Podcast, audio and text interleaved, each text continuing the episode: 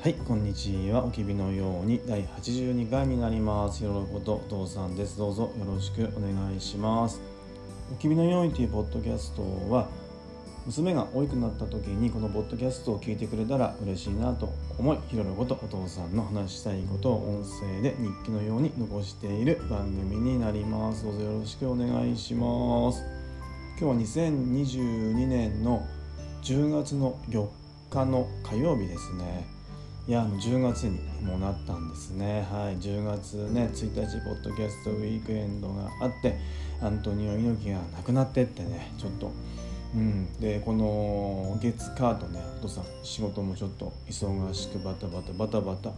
してたんですけども、あのー、他の方のね、ポッドキャストちょっと聞いてると、読書感想会とか上がってましてね、そっか、もう10月1日過ぎたんだなと、はい、改めて気づいて。父さんね9月に久しぶりにね読書感想会を配信して、まあ、樋口塾にね、あのー、入れさせていただいたんだからねあの、まあ、読書感想会ぐらいはねやりたいなってちょっと思ってあのでもね何を話そうかな全然思って考えもなかったんですけども今日ねあのー、ご飯をね作りながらはいあのー、さんの、えー毎日お祝いしようとかね。ゾさんのね声任せで行こうとか。あとみそさんのねあの無題なんですとか聞いてたらね。なんかあのうん話したくなってね。あこれはもう読書感想会やろうと思ってはいこれ撮っています。で明日ねお母さんがねあの研修でねあの遅いので今日はあの今日の分のご飯と明日の分のあのご飯もねあの作って今もうね食器も用意して箸まで用意してもうご飯もねあの炊けてたのであの何でしょうしゃもじでねあのはい。よそる準備までしてはい。あとはもう赤ちゃんとお母さんが待ってあ帰ってくるのをね待つだけだなとはい思っている今6時40分前ですかね。はい。そんなかんなであの読書感想会やりたいと思います。まあ読書感想会って言ってもお父さんねあの久しぶりにでもまあ本読んだんですよね。まあ、まあ、途中なんですけどもそれが羽生善治の優しい子供将棋入門なんですよね。はい。その本をあのこのね2週間弱ですねもう毎日のようにペラペラペラペラとあのめくって読んでいます。まああのお父さんね今まあ、樋口清則さんとかのね影響であの将棋をね始めたんですよね。あの本当もう赤ちゃんの赤ちゃんが、ね、赤ちゃんっていうか若ちゃんがねあのあいうえおのねあの五十音五十音表をねあの覚えるような感じですよね。あの駒の動かし方もね駒の名前すらお父さん知らなかったんだけども約2週間でね駒の名前動かし方ルールっていうのはなんとなくね分かってきたんですね。であのダマさんのねあの将棋がしたいのダマさんに教えてもらったあのピオ将棋でしたっけ？のねアプリ入れてはいあの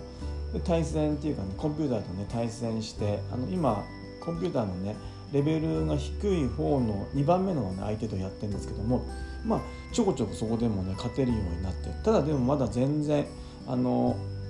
んでしょう自分の今の打つ駒しかね見えてない感じなんですけどもでもはいもう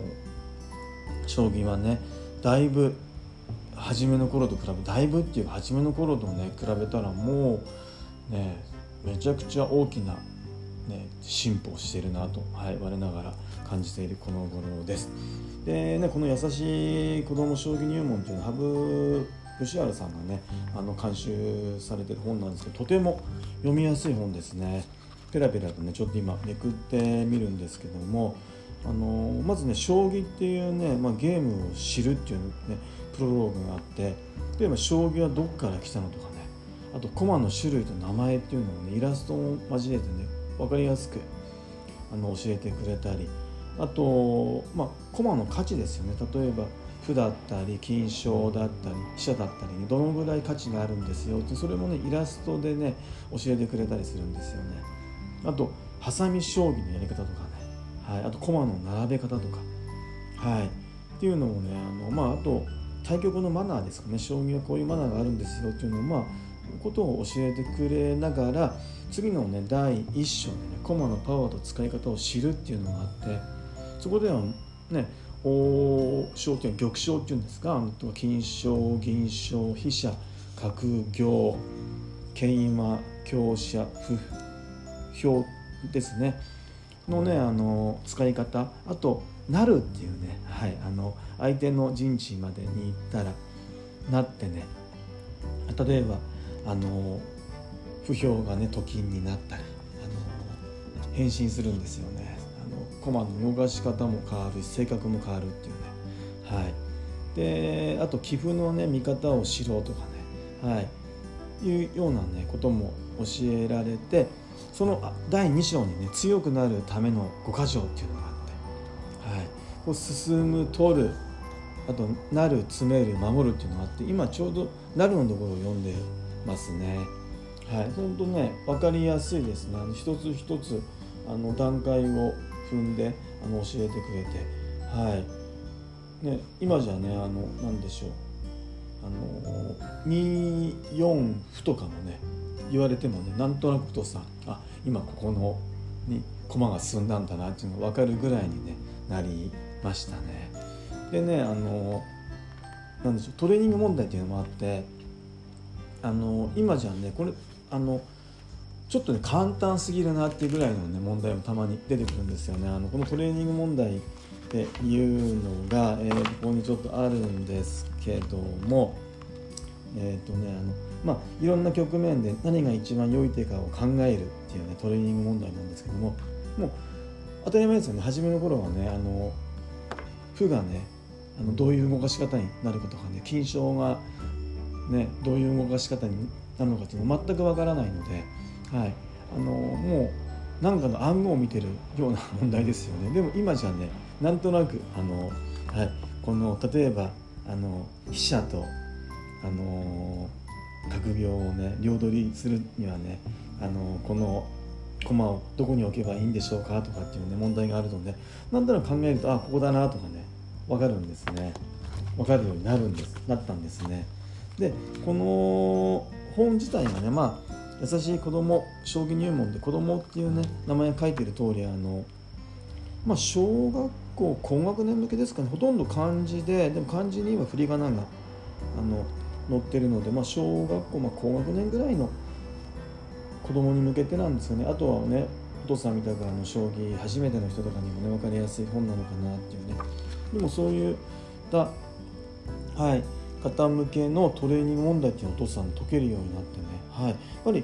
分かるようになるともっともっと面白くなりますよね。うん、本当に、はい、この本の、まあ、一つ読んでておかげなのかなと、はい、将棋がね少しずつ分かってきたのも、はい、ぜひぜひあのもしも将棋をこれから始めようって思っている人がいたらねあの羽生善治の「優しい子ども将棋入門」というのがねあのおすすめですね。これメルカリであのおしめにあの400円ぐらいで買いましたかね。はい。あの十分。それでもねあの読める本だと思います。あ,、うん、あと何でしょうね。あのうん。なんだろうな。あのしょ何話そうと思ったんだっけな。あのえー、っとえー、っとうん。あなんか何なんか話そうと思ったことがあったんですけどちょっと忘れちゃったのであのはいこんな感じですけどもとりあえず何でしょうまあ、続けてね何でも続けていこうと思ったので、はい、こうやって10月の読書感想会にも参加させていただきたいと思います。はい、ではこれで終わりにします。ありがとうございます。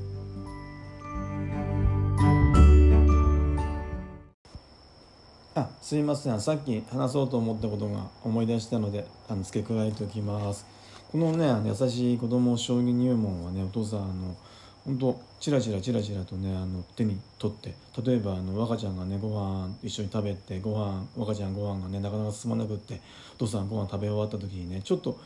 あの手に取ってねペラペラって見たりあとお母さんがね帰ってきてねあのまあ若ちゃんの相手してんなと思ったらあのなんとなくその場でね本読んでるのもちょっと気まずいっていうかあれなのでトイレに入ってねあの5分ぐらいあの読んでたり、はい、寝る前にちょっとチラチラ見たりと。はいあの、どっか外にね行く時もねわざわざあのカバンに入れてあのこの前もねポッドキャストウィークエンド行く時もねあの電車の中で若ちゃんと一緒に行って時に読んだりあの会場でもねあのちょっとコーヒー飲んだり若ちゃんココア飲んでたりしてた時にねちらっとね会場で本を読んだりと。はい。もうあの肌に剥がさずっていうんですかあの読んでる本だなと思います。それでちょっとねあのそんな風に読んでますよっていうのを付け加えときます。ではまたありがとうございます。